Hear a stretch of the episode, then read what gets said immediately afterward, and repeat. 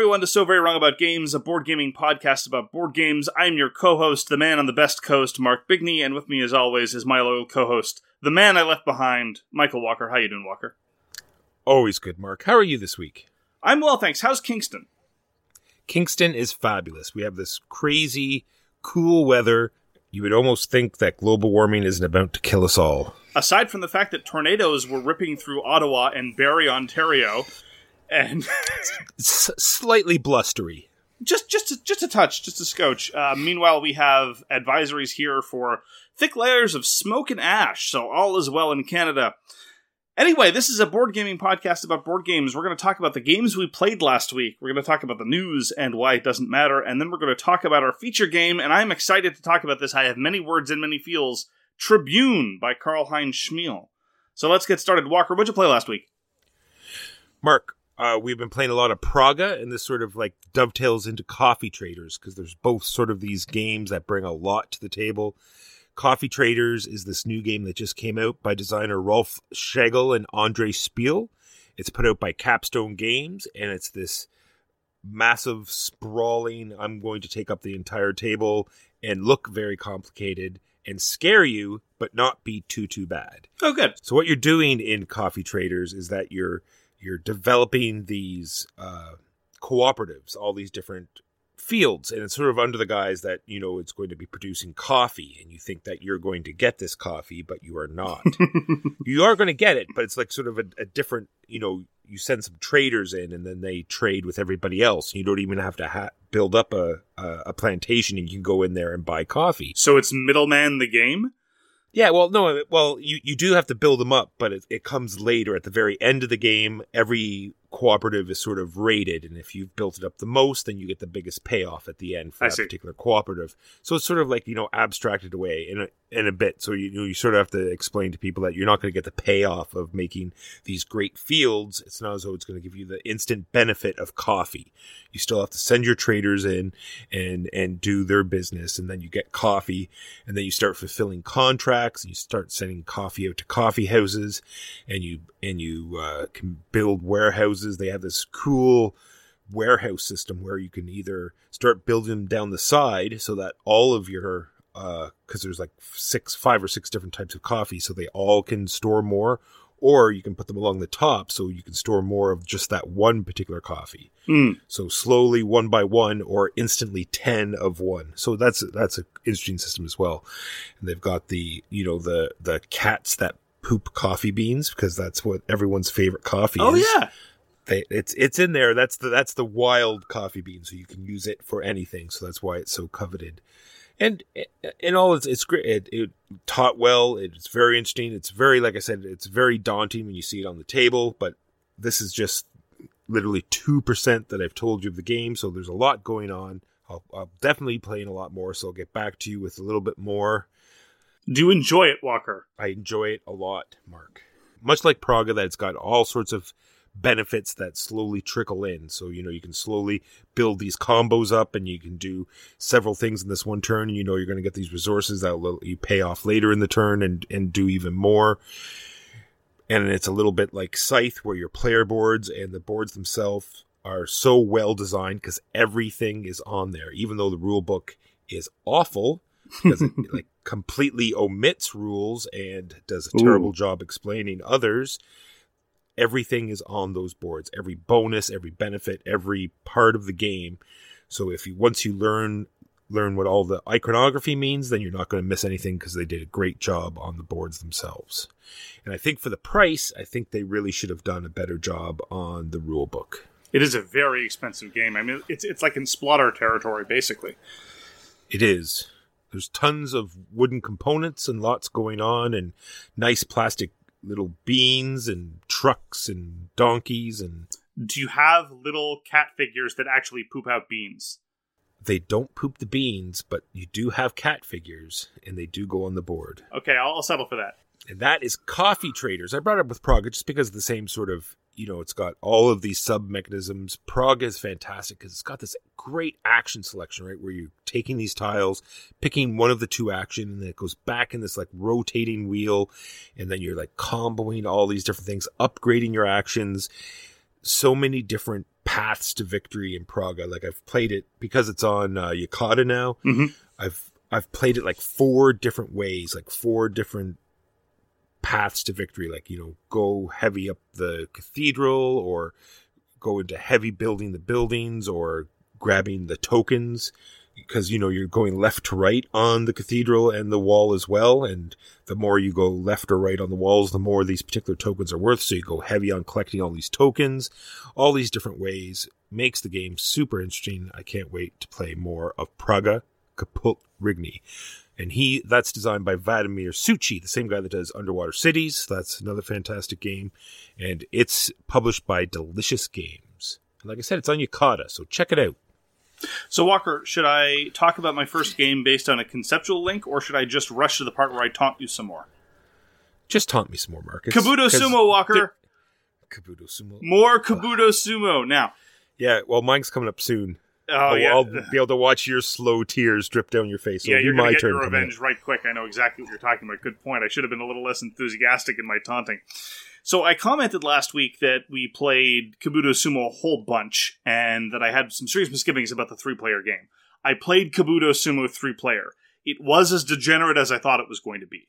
It really is A pushes for victory, which sets up B or C to actually win. And the person who initially did the, the, the threatening doesn't really benefit. Now, in part because you're never really sure how the discs are going to go. This is a shoving game where you slide discs onto a board and other discs start to slide around, and it, it really is a skill to help determine where things are going to break. You might think you've got a straight line to push something straight off, but no, it buckles to the left or to the right, leading to a new tactical situation you hadn't anticipated. So, uh, you know, th- there's a surprisingly high skill threshold for this kind of dexterity or even visualization. It's not even so much the dexterity, it's the visualization of spatial objects about how they're going to end up as a result of this.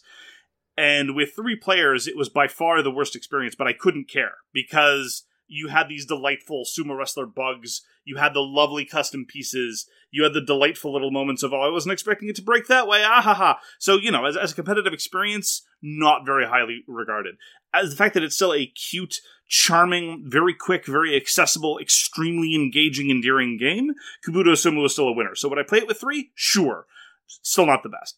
So that was my further experience with Kabuto Sumo, which again is a review copy from BoardGameCables.com. It has not even begun to wear out its welcome, and I've played it well over a dozen times now.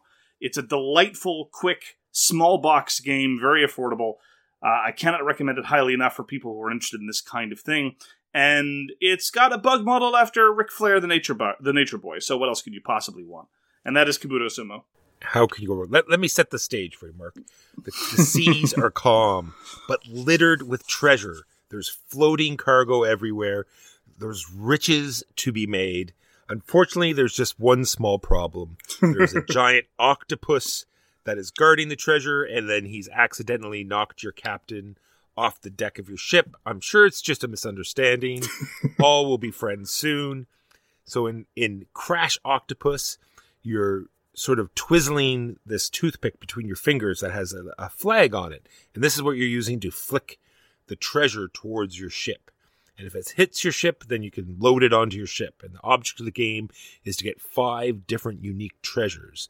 But there's some small rules. You can't flick the treasure that's closest to your ship, and you can move your ship around.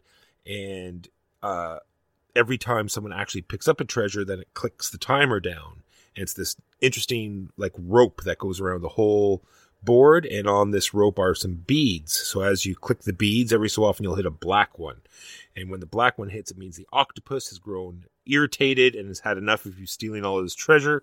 And you get to sort of start bouncing this die off the octopus head and trying to knock the treasure off the other people's ships. And sometimes uh, it'll come up with a pink, which means you get to move the octopus closer to their ship, or it'll come up blank, which means you can move a tentacle closer to the ship. And I wish the tentacles did a little bit more, but it looks as though they're just more of a blocking thing. So if you don't actually hit the ship, you can sort of put this giant tentacle in front of it, and therefore, you know, it'll be harder for them to, you know, hit with the treasures. All in all, it was a fantastic game. We only got to play it once, two player, but we're looking forward to getting it with a big group of players and it should be super interesting because it's got all sorts of these add-ons like this big island that you can put out that gets loaded up with treasure or the pirate ship that you know coasts along can't wait to play more Crash Octopus. How's the table presence? Oh, it's amazing. Like I thought like I had no idea. Like it comes in this little box, so you think, oh, it's like, oh, it's going to be these these tentacles are gigantic. It fills the whole table up. The ships, Mark, the ships. I can't even show you because the screen won't. The ships are huge. Like I just thought they were going to be just like sort of you know like board game meeple ships, you know, like you'd see Sure. like Imperial or whatever. But it's about ten times the size of that. It's a good two inches across Oh wow. everyone's ship. Yeah, they're huge. Anyway, that's designed by Naotaka Shimamoto and put out by Itten Games. Oh, I can't wait to try it. It's so good. Played another game of Pan Am. This is by Prospero Hall. This is a vaguely economic type thing. And I have to say, I was a little bit disappointed because one of the things that Pan Am promises as an economic game is sort of a trade off between routes you have to build up your income and routes you expect to get gobbled up by Pan Am, which provides you an immediate influx of cash. Again, it's this kind of dynamic that's present in Acquire, where mostly you want to have shares in companies bought out by other companies so you can get the, the immediate payout and use that to buy more shares. But the uh, I, I fear that the balance after having played a few times might be a little bit too much in favor of the short term payout, which basically means there's no real trade off. There's no notion of well, I need this route to keep afloat, but I'll build these other routes and expect to get gobbled up. You're basically just that that Silicon Valley startup whose exclusive desire is to be bought out by Google. That's all you want to do. You don't care about building anything else out. And that's fine, and that's okay. It's just a little bit less interesting than possibly being pulled in several different directions economically, which is all, all things being equal, subject to some interesting decisions in some alternate uh, economic management games. I played Pan Am this time with two, and the game doesn't do much to scale, but it nonetheless scales very well. It's a worker placement game, and the only salient change when you're playing with two as opposed to four is you have more workers with two. But ultimately, at the end of the day, it's a very simple, straightforward affair. You're getting planes, you're getting the means to make routes, you're claiming routes. That's fundamentally what's going on. My concerns expressed last week definitely reared their heads again. The end game events can have a very consequential effect on victory. Some of the random cards have a somewhat consequential effect on victory, verging all the way from very useful to ultimately borderline useless. So, in other words, kind of the lack of polish and refinement from a Eurogame that you might expect from a publisher like Prospero Hall. I really like their output, but I don't necessarily expect their stuff to be super refined and balanced on a knife's edge, which is what you'd kind of like for these kinds of things. So, Pan Am is definitely enjoyable, and it's probably got another couple of plays worth in it for me, speaking personally. And as far as visual appeal and economic factors go, it's definitely got a lot for, going for it. But the promise of being pulled in multiple directions hasn't manifested itself. And so ultimately, I'd have to put Pan Am in the enjoyable but not necessarily great category. And that's my few subsequent experiences with Pan Am by Prospero Hall. Mark, I got to play Terraforming Mars Ares project, and I can't wait for you to try this because I think it boils No. down everything we hate, like hate and loathe about terraforming Mars, and You and refines it and and puts it out on the table. So what this does is takes away all the interesting bits, like the actual terraforming of Mars, the actual you know any player interaction that there was. No, we're going to pull that out too, and it just boils everything down to can you combo up better than everybody else? And you're putting out all of these cards, and you're doing it via you know uh, race for the galaxy style, where everyone picks an action, and only those actions will go off, and whoever picked that action will get a bonus. And then you start, you know, working your engine and heads down, and you look over and say, "How did you just get fifty money?" It's like, okay, well, I, I don't really care, and you just try to get your TR rating up faster than everybody else. And you can't really tell your TR rating is because they, you know, they have these great boards that are, you know, double layered and everything else. As long as you don't get the target version, I wouldn't even want to imagine what it would be like with the target version. And but the score marker is so small, and they've only like put numbers on every ten, so you're trying to figure out where your money thing is, and someone's bumped it, so you're not sure if it's there or not. And who knows, Mark? Who knows? But uh, it was very interesting experience. I wouldn't mind playing it a couple more times just to sort of get the feel. This is designed by Sydney Engelstein, Jacob Fryxelius, and Nick Little. And this is put out by Stronghold and FryxGames. And uh, it was it was something. You know, from the beginning, when talking about terraforming Mars, I frequently asked rhetorically, why would anyone want to play this kind of tableau builder when instead they could play Race for the Galaxy? And clearly, someone had the same idea when they're like, wait, what if we just rip off Race for the Galaxy and graft on an unsatisfying simulacrum of the card play onto Race for the Galaxy's action selection mechanism? Maybe that'll work. Good job, guys. Now, I don't want to review a game I haven't played. Far be it for me to do such a thing, but uh, having read the rules, I had no desire to try the thing, and maybe someday you'll subject me to it, and I'll resent you all the more for it. I played some more games of Imperium the Contention. I actually tracked down a copy of the deluxe version. The only difference between the deluxe version of Imperium the Contention and the normal version of Imperium the Contention is number one, a small number of ship minis, which quite frankly are entirely superfluous, and I'm not even sure I'm going to use them because they're nice, but they don't have stats on them, and the little card tokens they replace have the stats on them. And number two, a solo campaign. And I was very curious about the solo campaign, in part because I've moved out west and I don't have any friends over here, which is why Walker sent me here. And I have to say that the solo version of Imperium of Contention, very much like the core game itself, is surprisingly good and satisfying. Because what you do in order to run the AI, as it were, is every scenario you're facing a specific opponent and you build a quick deck. It's usually only about eight ish cards. One ca- uh, sometimes a card is stipulated to be on the top, sometimes a card is stipulated to be on the bottom, and all the AI does is just plays the top card of their deck, and that could be a ship or an action or a tech or something, and the ships just go and kill the biggest thing they can kill. And that's more or less it. That's more or less the solo rules.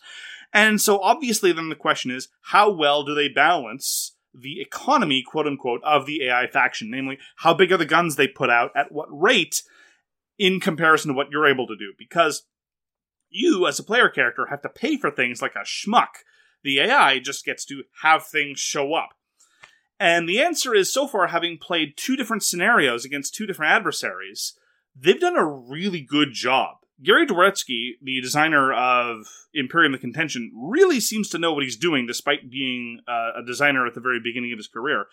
Because I definitely got the sense that the scenarios were very well calibrated. I felt like I was under threat but it still felt kind of sort of like the multiplayer game in that I was constantly feeling uh, threats come at me and I felt the pressure, but it didn't feel completely alien, no pun intended, to the multiplayer game, whereby the units behaved radically differently and or the quantity or nature of the threat was radically different. So I felt like I ended up feeling like uh, playing like some kind of puzzle. Lots of solo games of vaguely conflicting multiplayer games like this, when they do the solo version, end up turning it into some sort of weird puzzle thing where you have to do the damage in the right order or you're going to get overwhelmed by this tidal wave of nonsense.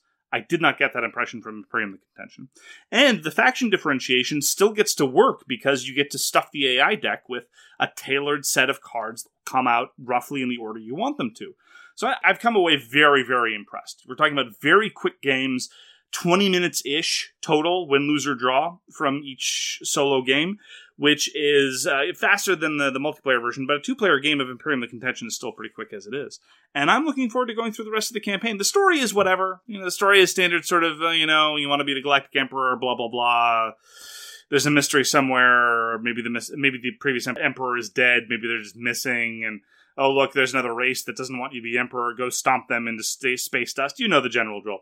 We've heard it all before. We have heard it all before, Walker, many, many times, and we're going to hear it several more times, probably even this year. But I've been enjoying the solo mechanisms. It's quick, it's easy to resolve. I don't have to spend a lot of mental effort considering how the AI is going to behave. Instead, my mental effort is looking at my cards and saying, what am I going to do? What am I going to buy? How am I going to use it? Do I want to kill this? Colony? Do I want to defend this colony instead? Do I want to take over this thing? In other words, the same kind of decision making that you would use in a multiplayer game. So I'm probably going to continue the campaign, and so probably more to follow. But I have to say, like everything else in Imperium the Contention, the solo mode continues to delight.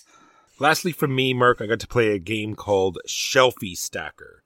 So, sorry, what? Kick- Sh- Shelfie Stacker. Sorry, I'm, I'm, gonna have to. Did I just have a fugue state? I think I heard you say that you I, played a game called Shelfie Stacker.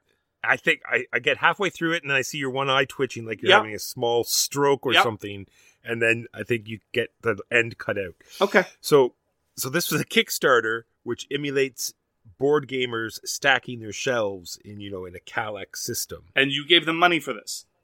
It was not me. Okay. This was this is worm this is Worm Boys. He's got he got Terraforming Mars, Ares Project, and he got Shelfie Stacker. So I got him over to show me these new games.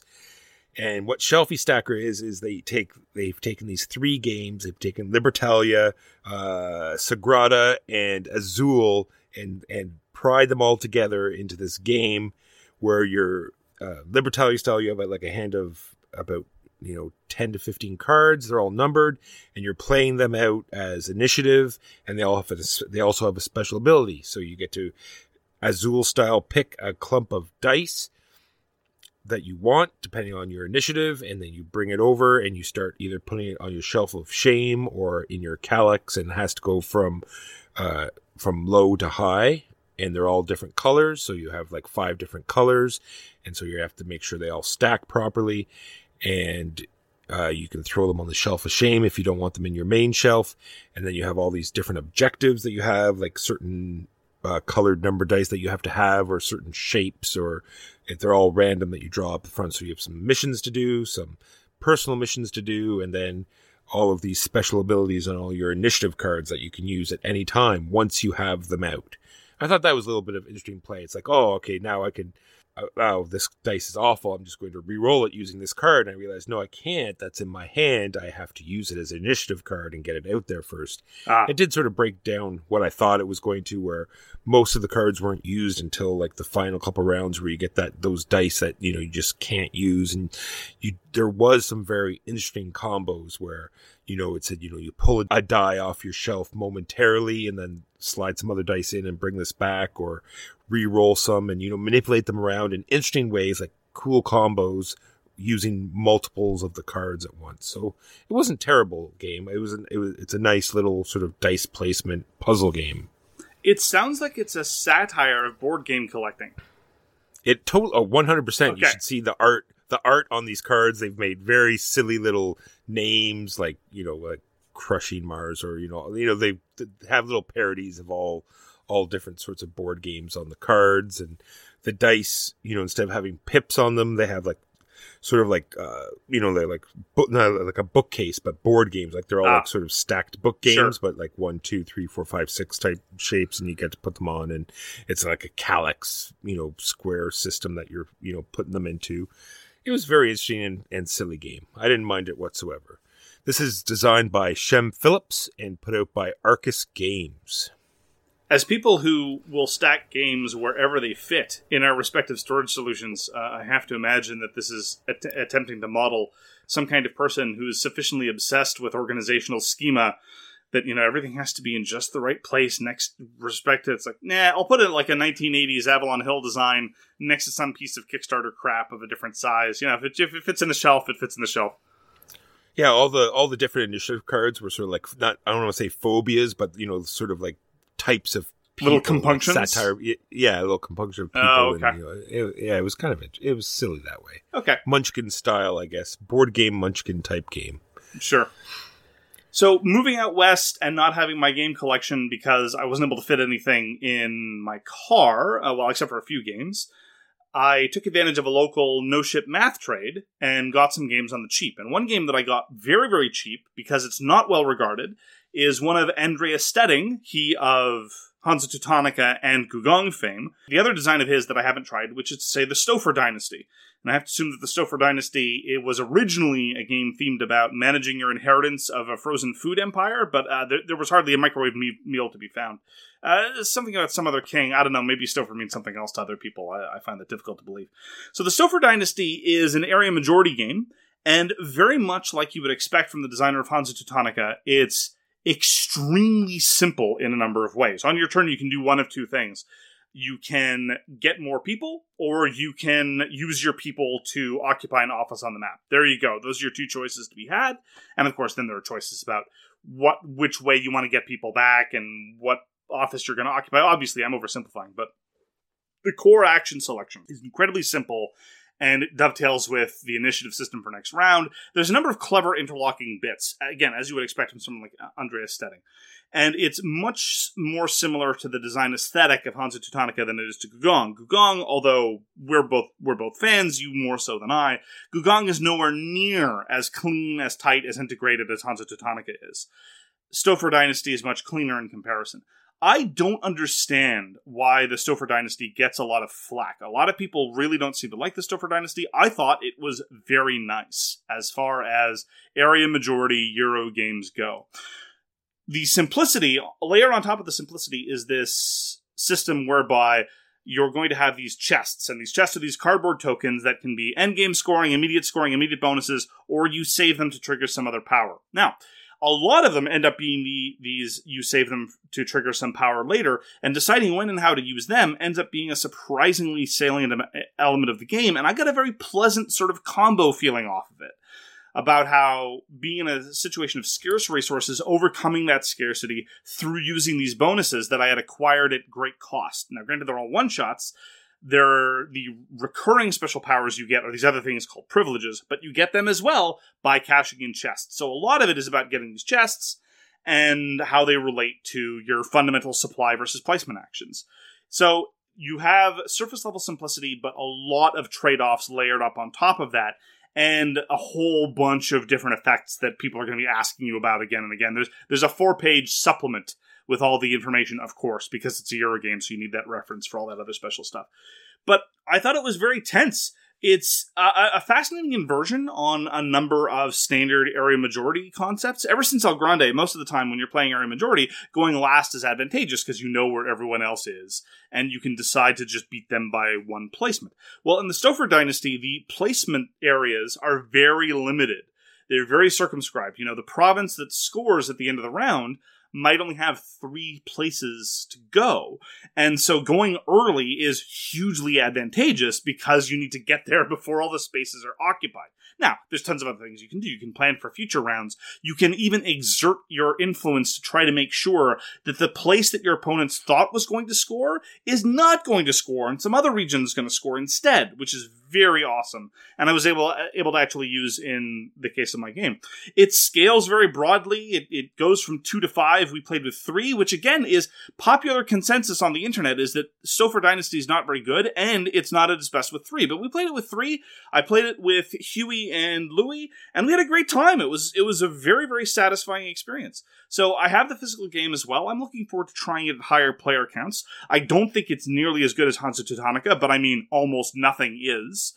But as far as middleweight accessible area majority games go, you can do a lot worse than the Stouffer Dynasty, which really makes me wonder. And this isn't even just average rating or ranking on Board Game Geek. This isn't so sloppy. These are people that I trust.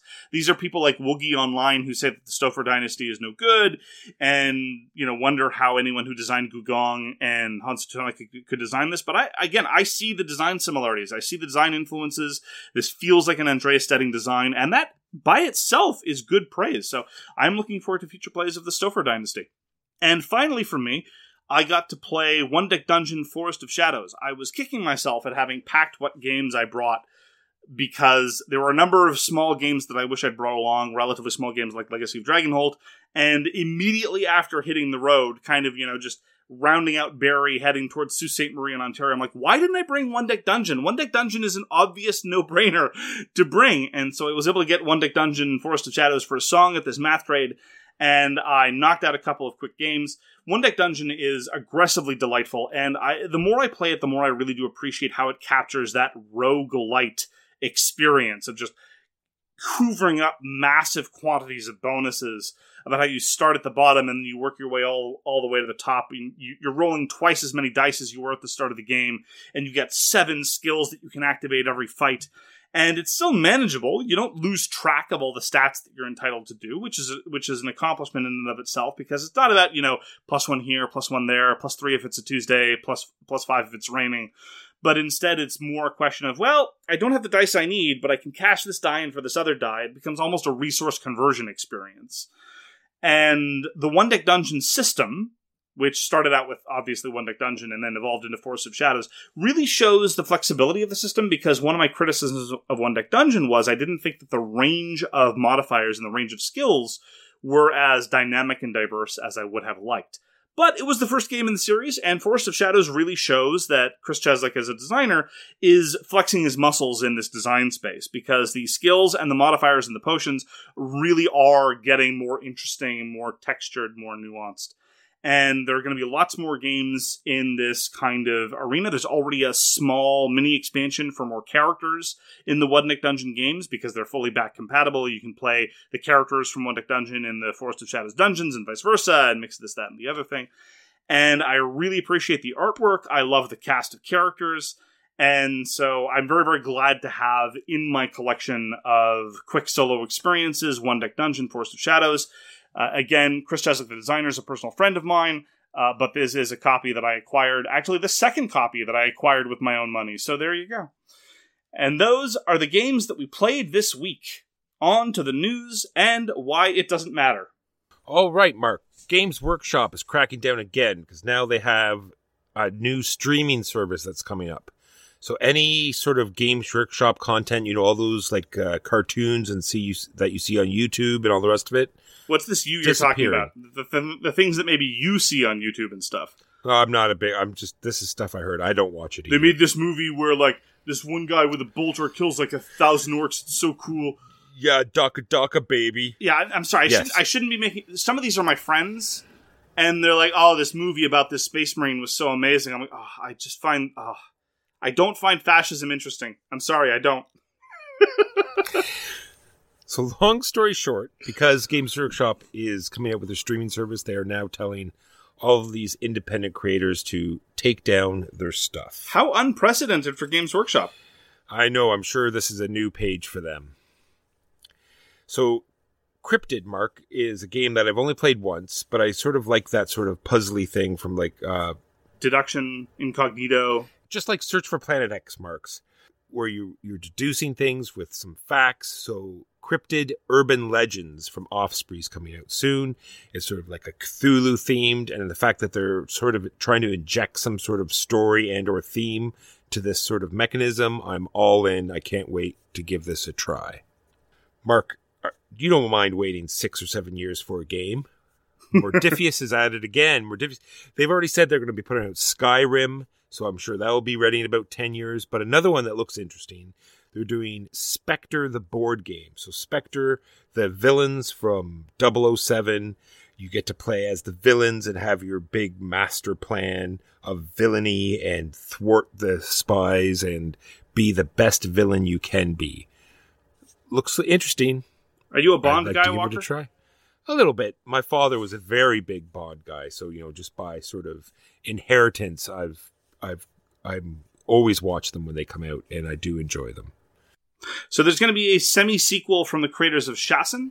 Shasn was a very interesting project out of India. Uh, Zain Memon and Abhishek Lamba are now announcing that they're going to have a follow up called Azadi. And I mention this because Shasn was on Audacious design, and we liked a number of elements of it. You seem to like it more than I did. I, I, I didn't quite like how it came together as an area majority contest or as the basis for discussion. It was just too many pointillistic little political things that never really gelled, and sometimes the consequences were way out of left field.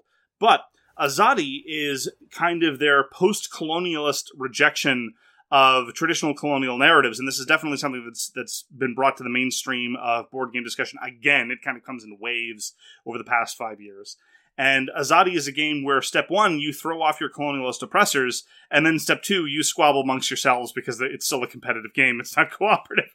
And I mentioned it in particular not just because I, am interested in more games, trying out more games from the subcontinent, but because the uh, Kickstarter teaser video, which going to be on Kickstarter later in the summer, is incredibly crude, very audacious, and awesome. It is a marvelous middle finger to colonialism and I encourage everyone to go check it out if you can. This is Azadi from the creators of Shasn. I'm looking forward to that. Like I love the the concept of of that game was amazing. It did not, like you said, it did not pan out the way I wanted it to, but just the concept of it was very intriguing. Absolutely, I'm glad I backed it. it. You know, it's one of those independent creators. I'm glad to be able to support independent creators, especially when they're voices from an underrepresented community in the broader board gaming mainstream and it definitely had a lot of interesting ideas, and I'd r- much rather play an interesting failure than another workman-like mediocrity. So I love deck builders, Mark. I love nostalgia. We have G.I. Joe, the deck building game, coming out by Renegade Games. I'm sure it should be a one of those thrill rides to uh, play a few times and laugh and and have a ball of fun. You're more interested in the GI. Joe one than the Transformers one? Yes. Oh wow. Okay, the things you, th- you th- the things you think you know about somebody. Uh, so much more theme in GI Joe. So What? much more character. What are you talking about? Some of them transform into planes, and some of them transform into Pew. cars. How much more oh, character oh, can you want? stop. Another thing that's very interesting is uh, Batman Escape from Arkham Asylum. So these uh, sort of escape room games in a box are becoming a little more popular, and now there's going to be a Batman Arkham Asylum themed one. This is coming out by Night Games, so I'm sort of interested in checking that out. I haven't played one of these escape room games in a box yet, so might be very interesting. And the last little bit of interesting news is there was, but now is no more, a Pokemon themed wingspan mod on Tabletop Simulator. Like, how is that, you know, for a better theme than what has a collecting Pokemon, feeding them the food they want, upgrading them, special combos. Apparently, there was even like a little mini combat system. You know, when you, uh, I guess you didn't play Wingspan very much, but there's a tucking system where you tuck cards Oh yeah, behind I remember that. other birds. So instead of instead of just tucking them underneath, there'd be like a little combat sort of quick little mini game that you would play. So, Wa- but Walker, there are only two good things about Wingspan. One of them is Elizabeth Hargrave, and the other is the theme. Why would you want to take away the theme of Wingspan? because Pokemon Mark, Okay, I, I, but I, they feared I guess I can't re- reply to that. they feared the Nintendo bat and therefore pulled it, and now it is no more. I guess that's that. Maybe if enough of us speak up, maybe one day we will see it again. This is going to be your cause. This is what's going to prompt you into political That's action. right. That's right. Just get the petitions going. Good luck with We that, must Walker. have the return. Gotta have principles. And that is the news and why it doesn't matter. And now on to our feature game of the week, which is Tribune, which first debu- debuted, Tribune debuted from Fantasy Flight Games, but now has just been received from the Kickstarter backers. Mark, what place this in our timeline? Well, it was originally published in 2007 by Heidelberger and it was distributed in English by Fantasy Flight. An expansion, Tribune de Brutii, uh, followed in 2008. This is by designer Karl-Heinz Schmiel. Karl-Heinz Schmiel is perhaps best known for Die Macher, the seminal German politics game, which was originally published in 1986, but which was also reprinted in a substantially changed form by Spielworxx in 2019.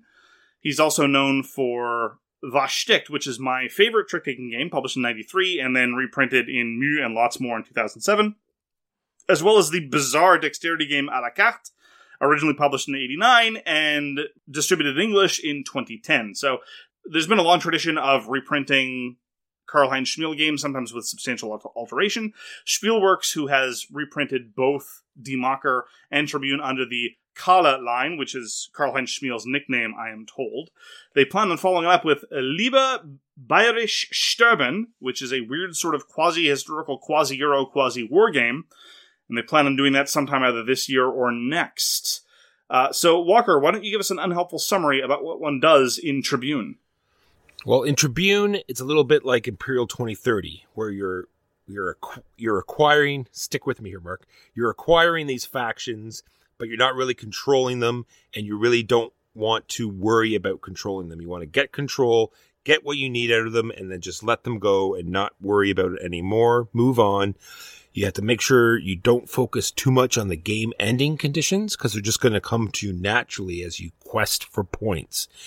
And then and then the game the end of the game is mostly out of your hands usually you can't really control when the end of the game is going to happen sometimes you can so just make sure you're always out ahead in points because the game is over before you know it and that is tribune Wow.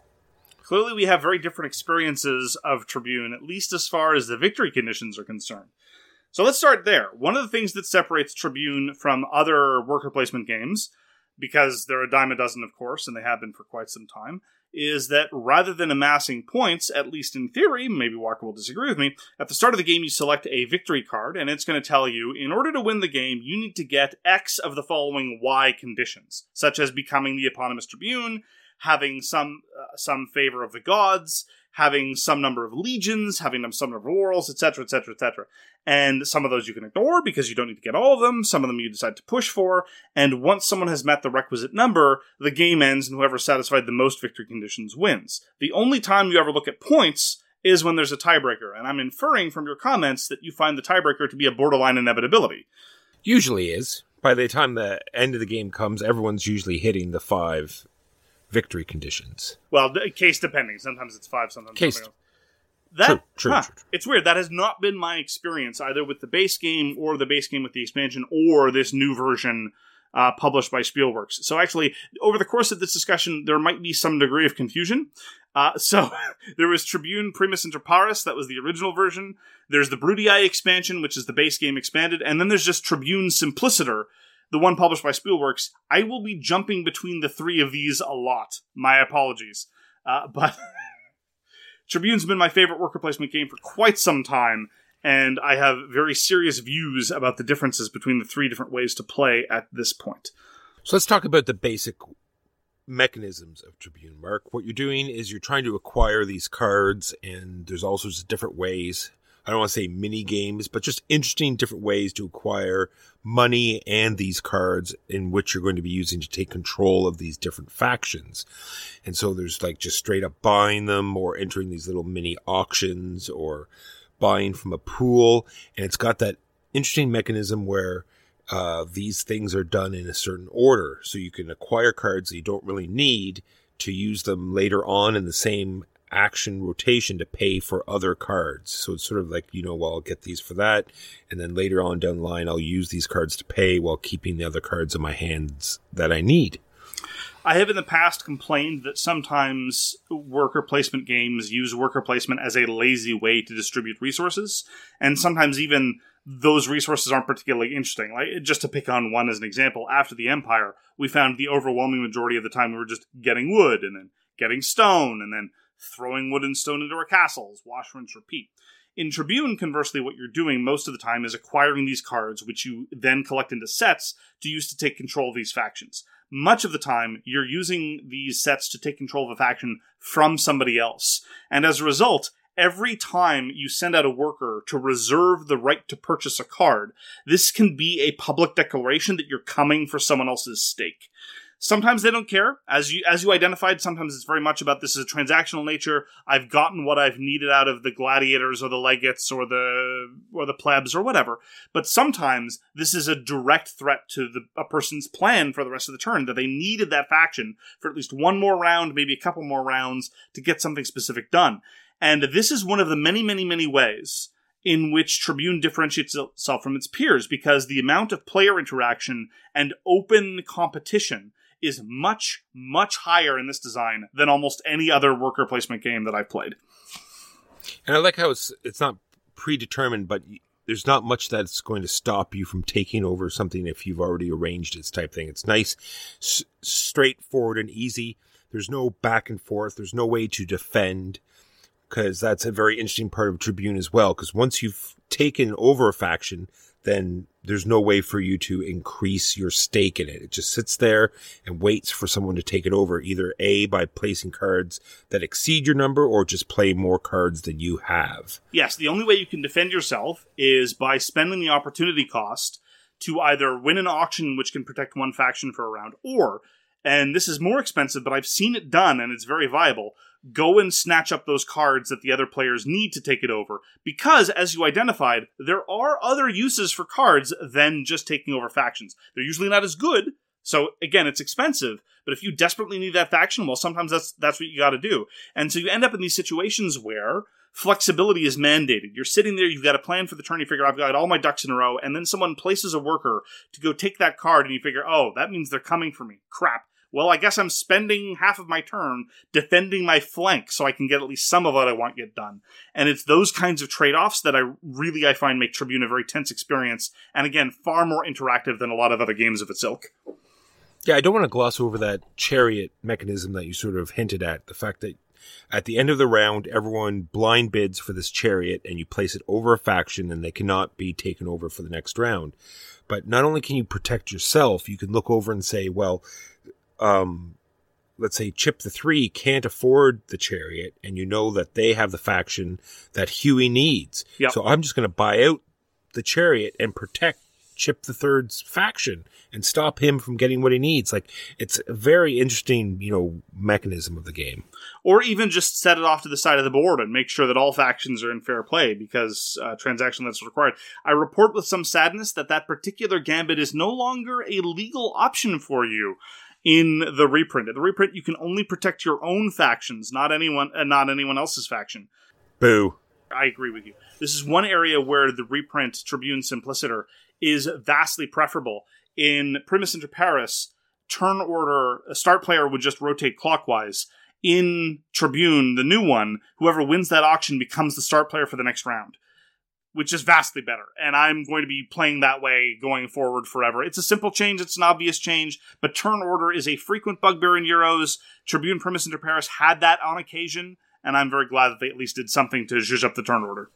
It's true. I did have that in here because a lot of what a lot of what worker placements do is that they make a place on the board where you have to waste your time and waste a worker and go there and take the first player, and it sort of just is one of these things where it's like, okay, enough is enough of the same person having first player over and over again. And I and I was going to comment on how I like how it rotated around the board, but this new method is even better. Well, and again, in Tribune, I personally find there are no useless placements. Frequently in worker placement games, whether I have a lot of workers or even sometimes when I have a few workers, I get the two things that I really want done, and then I've got some workers left and I say, oh, what do I do with this person? Uh, well, I guess I'll just go get some extra marginal resources, although I have no idea what I'm going to do with them. I do not have that experience in Tribune.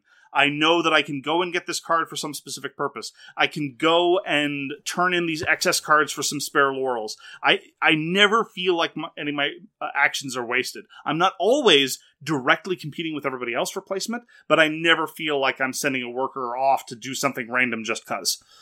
Yeah, no, you're either like you said, you're either getting more victory points or you're slowing down your opponents or you're protecting yourself or or and it's got that holding out where you're even you order your things because you want to wait to the very end because of that there's that auction where you can get in at the last minute and if no one else goes then you get you get the cards for two of the cards for only a dollar or you get into Mars and no one else is there and you get two victory points. And in uh, a game that usually rounds out about 40, I don't know what the new Tribune rounds out at, but our games are around 40 victory points. Two or three victory points is a huge, you know, swing. Absolutely.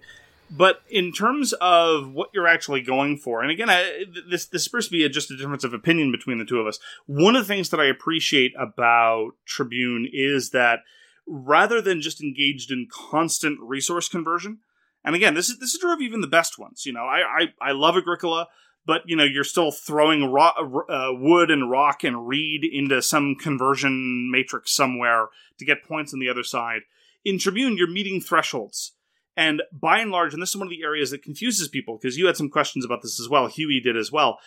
There, many of the resources, I would argue to say most of the important resources, you get them and then you move on. There's n- you don't double up on them. So Tribune, favor of the gods, faction markers, uh, liberating slaves, favor the emperor. You get them once and then you move on. You can't get them more than once.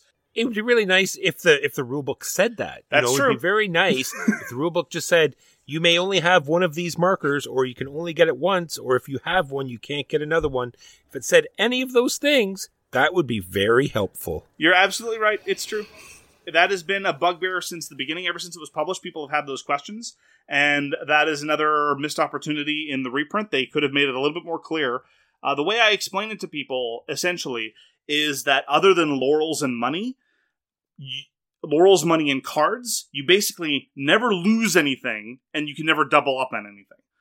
Anything you get, you have forever, and anything you get, you can't get more than once. And that tends Except to clarify the, things. The, the temporary favor of the gods you can lose. No, you're right. Okay, sorry, you're right. Not quite as simple a formalism, but you, yeah, yeah. And in the new version, you can't even stack different favors of the gods.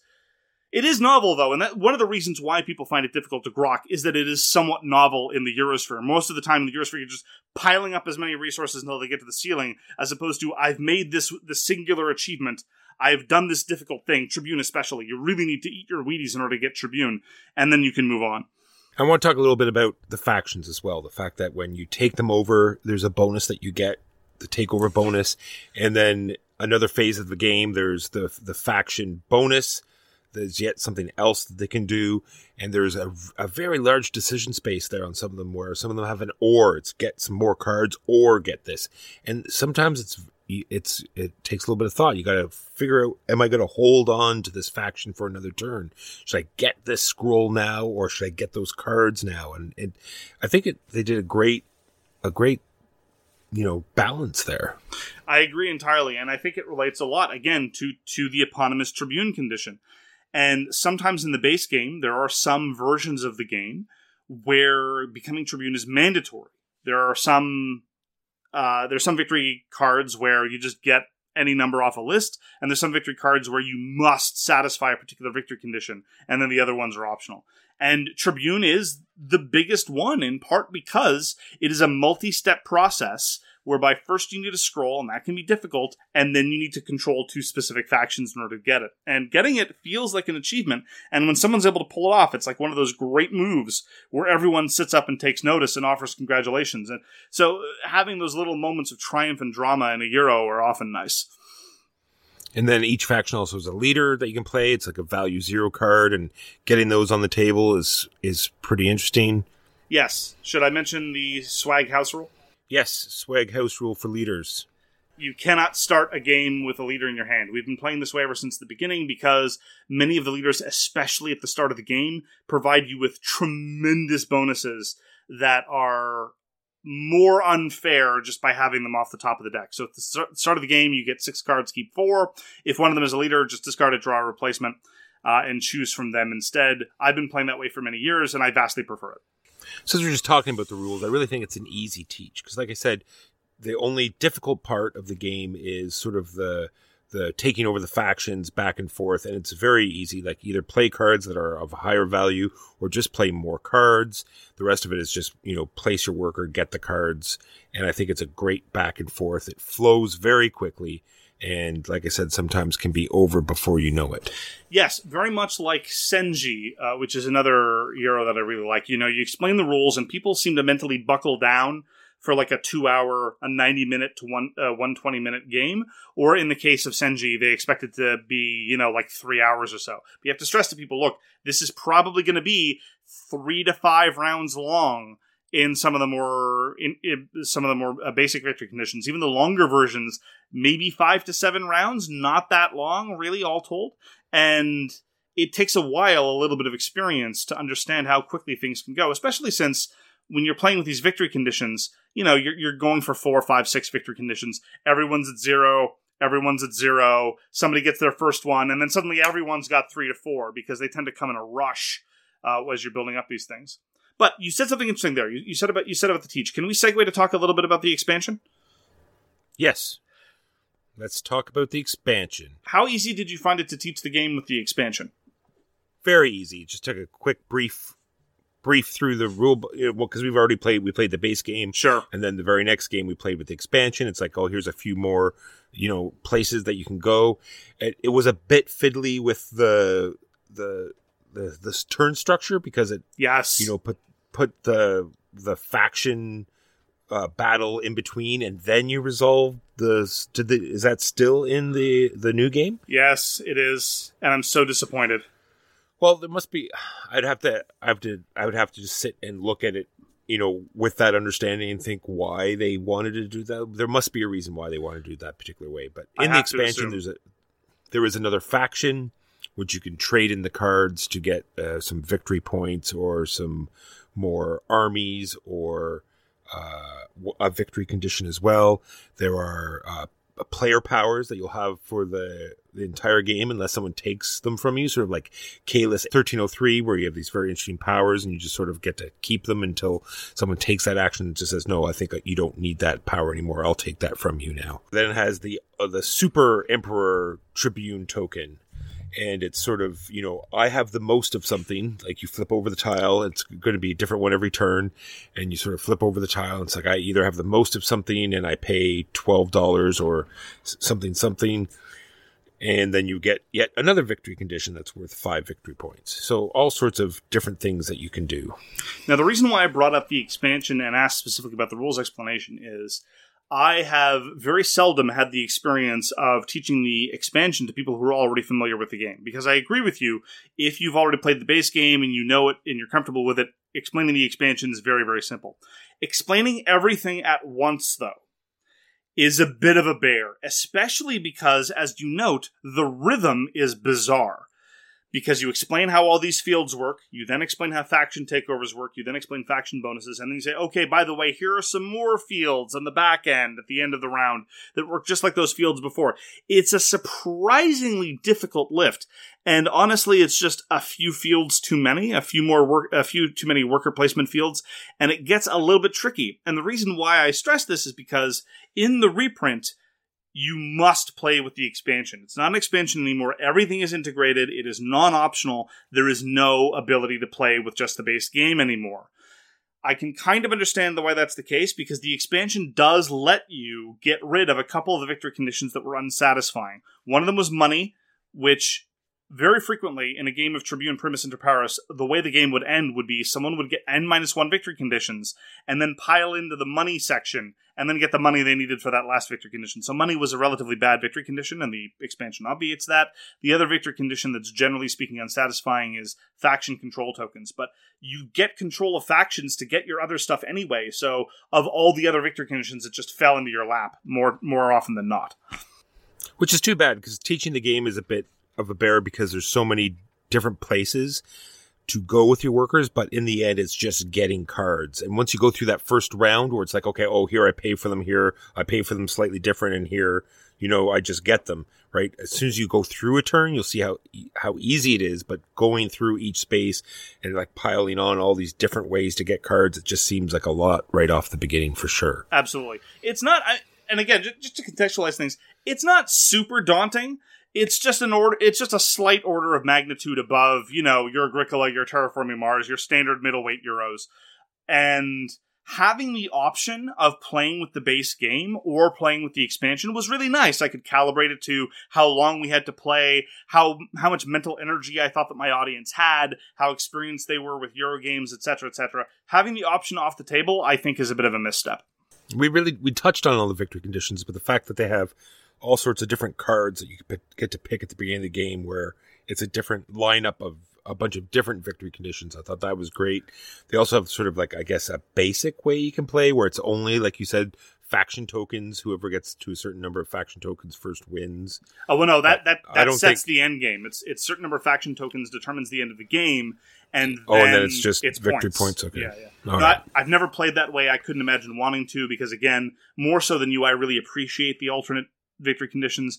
It's also, again, to stress uh, a missed opportunity in the reprint. If you have the original 2007 base game with the 2008 expansion, if you play with the base game, you have six different possible victory configurations. If you then add in the expansion, you have two. But because the expansion is integrated in the reprint, that means you only have the two different options. There's only Sic Transit Gloria Mundi and Quid Est Veritas. There's none of the other ones. Whereas in the base game, again, sometimes they relied on money, and sometimes they relied on those fact uh, those faction markers, which are not perfectly satisfying victory conditions. But you had ones with Tribune being mandatory, ones where the money threshold was huge, one where the threshold of laurels was really low, or ones where the threshold of, of uh, legions was really high. I really appreciated that variety, and I can't help but feel that in this new package, despite the fact that there's all all the same stuff in it, and indeed more stuff, more on that later, uh, my horizons have been limited as a consequence, which is unfortunate. And does the expansion have the Assassino cards? Those are gone too. The assassins are gone in the in in the the, new version, which uh, again is unfortunate because although it was another mechanism to kind of understand, assassination still exists in the base game as a takeover bonus for the plebs and uh, for the gladiators. There's still assassination as a mechanism. It's just the expansion gave you a card to trigger it. Well, we did see where that could lead to something like catastrophic. There's a spot when you have the temporary favor of the gods you go to this one space and then you just have to match the card that randomly turns up there and you get to turn it into a permanent favor of the gods. And we could, we thought of how devastating that would be if you looked at it and said, Oh, it's an assassin card. and there's only three in the whole deck. I'm screwed. I that's actually happened to me twice.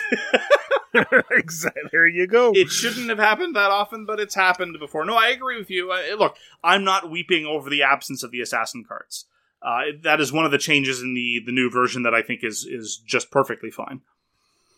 And just to touch on it very quickly, what the assassin cards and the assassin ability does, it just lets you kill one of the person card, one of the other person's cards in their faction line, so makes it easier for you to take them over. Did you play with the Broody Eye? We did not. Is that in the new game? Yes, the Broody Eye are still in the new game. The Broody Eye were introduced in the expansion, and they are basically a weird additional player that plays the game completely differently from everybody else. They don't have workers. The Broody Eye instead have these cards, and they can play three cards around. And the way I would describe it is, it's kind of like playing with uh, like some sort of shotgun. They're tremendously powerful, but they have scattered effects that are very, very difficult to control. And many of them uh, take the form of, okay, play this card, and you get to do all the things that nobody else took. Or you get to play, pretend as though you placed second in all these fields where anyone placed first. It's fascinating as a game design challenge. I've played as the Broody Eye a number of times. I couldn't even begin to tell you whether I thought they were reasonably balanced. I've heard people swear up and down that they're the most powerful faction by far. I've heard people swear up and down that it's unwinnable. Honestly, despite my extensive experience with Tribune, I and playing playing with the Broody Eye a fair number of times, I can't even begin to wrap my head around them. They're just really fascinating. Yeah, it's definitely if you play Tribune a lot, it's definitely a good way to mix it up. That's for sure. And it also allows you to play with up to six players, which is nice. And just lastly, for me, it's just doubling down on something we've sort of talked about, but just saying it a bit different. It's definitely a benefit for people who have played before. People that are coming in brand new might not get the tempo right away. The fact that it ends quickly, the inner inner workings of how all the factions work together, and how it, it is a little bit fiddly. You know, the temporary favor of the gods turning into a permanent favor of the gods. This is a scroll now; it's going to become tribune, and but it still counts as a scroll, and all of the stuff, you know, which is comes to you quickly, but you know, people that have played before will definitely, you know, un- know how the game flows a lot more quickly. In my experience when showing it to new players, yes, there are those tricky little bits that they need explanations uh, several times to remind them. But usually, when they see how quickly the game ends, they're intrigued and fascinated and want to play again, rather than, oh, well, that was silly.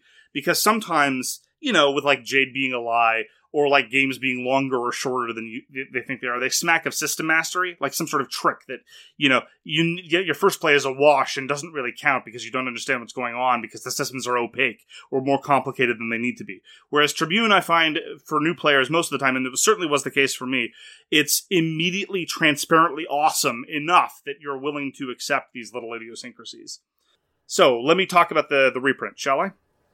Let's talk about the reprint. So Walker hasn't played with the reprint. I have. I have to say, overall, with respect to the reprint, I think it is a massive step back.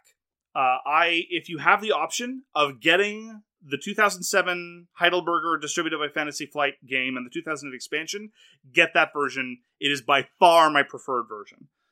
But the new 2021 Spielworxx version is still an edition of my favorite worker placement game of all time. So it is definitely better than not having it, but if you have the the option of getting the earlier one, do that. So let me talk about some of my misgivings. First of all, visually, uh, the cards in particular are a huge step back visually. They're smaller. They wanted to keep the board smaller. Fine, whatever. The board looks hideous when you first see it, but when it's all first set up, it's less bad than you might think. But still, overall, visually, I like the older version considerably more. I think the use of color, despite the fact that it's very dark, not brass dark, but reasonably dark. The use of color is very good.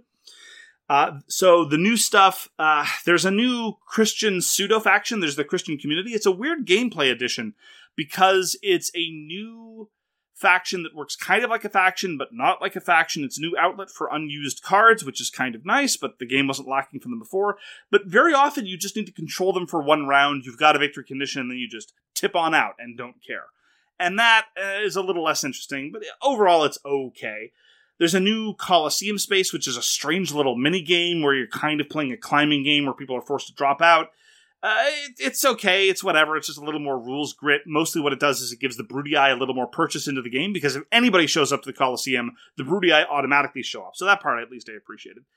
There are event cards. No. Bad. And they're the standard kind of, in the first half of the game, they're fine. They just gradually open up new areas of the game. Like now there's three spaces in the baths, not two and now the Coliseum opens up. So now you get to play the strange little mini game that I explained at the beginning of the game, and now you're going to have to have me explain how it works again because you forgot in the intervening two rounds. Now the Christians are opened up again uh, because they start out unavailable. That's fine. In the second half of the game, though, things start to spiral a little bit out of control because they one of the events, just as an example, is suddenly all cards are twice as useful for taking over factions. Well, if you needed to take keep control of one of your factions and that event card comes up, congratulations. You've just been punched in the face by a random event card at the top of a round, which is exactly what you don't want to do, especially in Euros like that. So the chaos is the introduction of chaos is flatly bad, I think. The new turn order rule is great, and I'm going to be integrating it going forward. Uh, and this is a minor note. There's no more historical notes in the in the original version, the Heidelberg version, there are these lovely little historical notes. What's a tribune? What were the Vestal Virgins? What was the role of the Thermae in in Roman politics? Nope, all that's gone, gone. Uh, finally, though, just as a as a broader discussion, Walker and I mentioned in the past that in the expansion you have our slaves. So there's the addition of enslaved people, and obviously this is a huge deal for uh, people who are playing games, and representations of slavery should never be taken lightly. Uh, mostly in both games, it's about manumission. Mostly the slaves exist so that you can liberate them, and that's one of the victory conditions. So, and this was not uncommon in Roman servitude. Yes, it was chattel slavery. I'm not defending Roman chattel slavery. Let me be very, very, very, very clear. But there was a long tradition of liberating slaves while they were under your service, and uh, in the base game, though, in the original version, you could use them for various effects. You could trade in some German slaves for uh, a legion. You could trade in some Greek slaves for laurels. You can't do that anymore in the reprint. Instead, uh, they are become more important as members of the Christian community. Slaves in the Christian community grant you faster access to the Christian related victory conditions.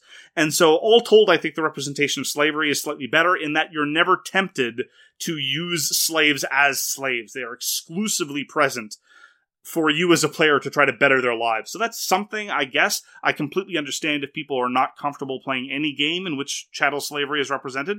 That's cool. That's your prerogative. So keep in mind that that exists, but that is the way that it is handled in the context of the game.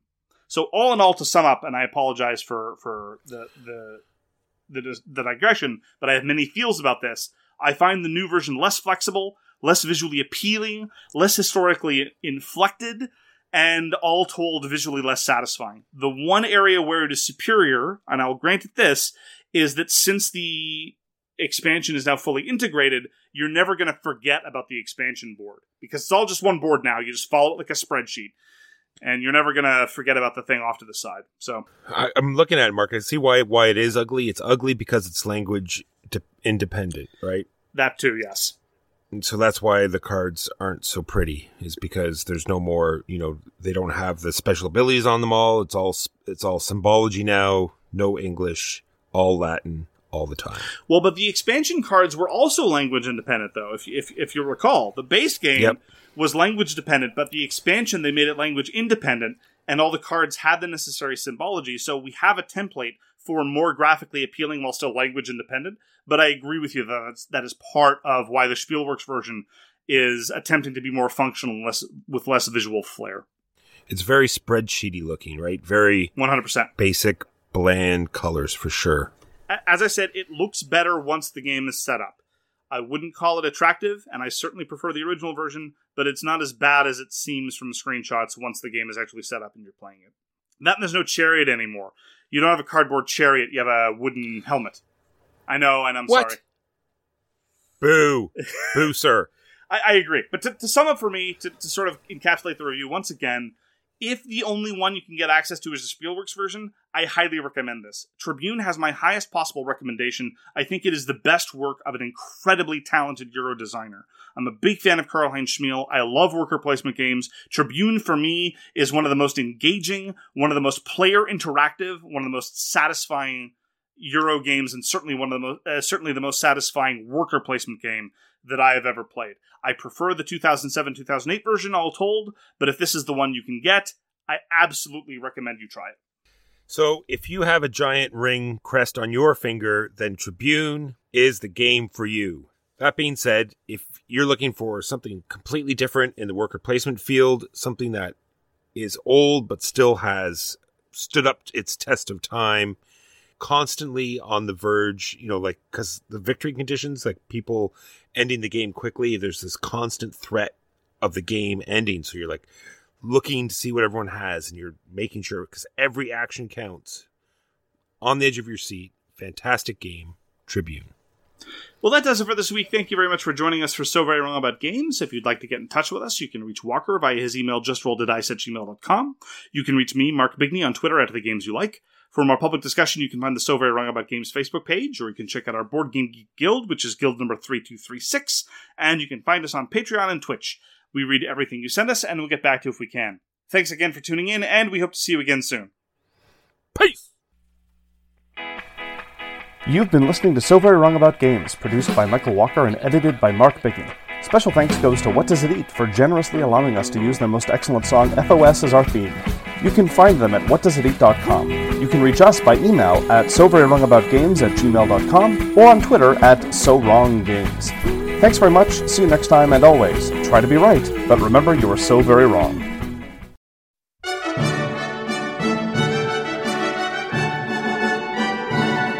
We thank you, listeners, once again for Swag Presents Masterpiece Theater, where today, in honor of Prospero Hall and the Reverend Dr. Dr. Baron of Diesel, OBE Esquire, we are discussing Fast and Furious 7.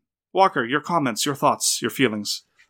Mark, many people were crushed by a tank. Many deaths happened, but all was good because the young lady was rescued and unfortunately she lost her memory, didn't remember anything, and then she says at the very beginning of the movie, "Peace out. I, I'm I, I know a lot of people died, but I, I gotta go now. I'm sorry." I, I was very sympathetic because, like, you guys are freaks and weirdos, and you keep talking about stuff I don't remember. Bye. Nothing like you know disregarding the entire previous movie at the beginning of the new movie. Well, I have but two thoughts. Uh, first of all, while the previous movies could hardly have been called progressive works, the seventh installment makes them look downright feminist in comparison. Butts are used for establishing shots enough to make me wonder if a perineum was the cinematographer, and everything possible is done to keep almost all of the female cast away from action roles or any kind of agency whatsoever.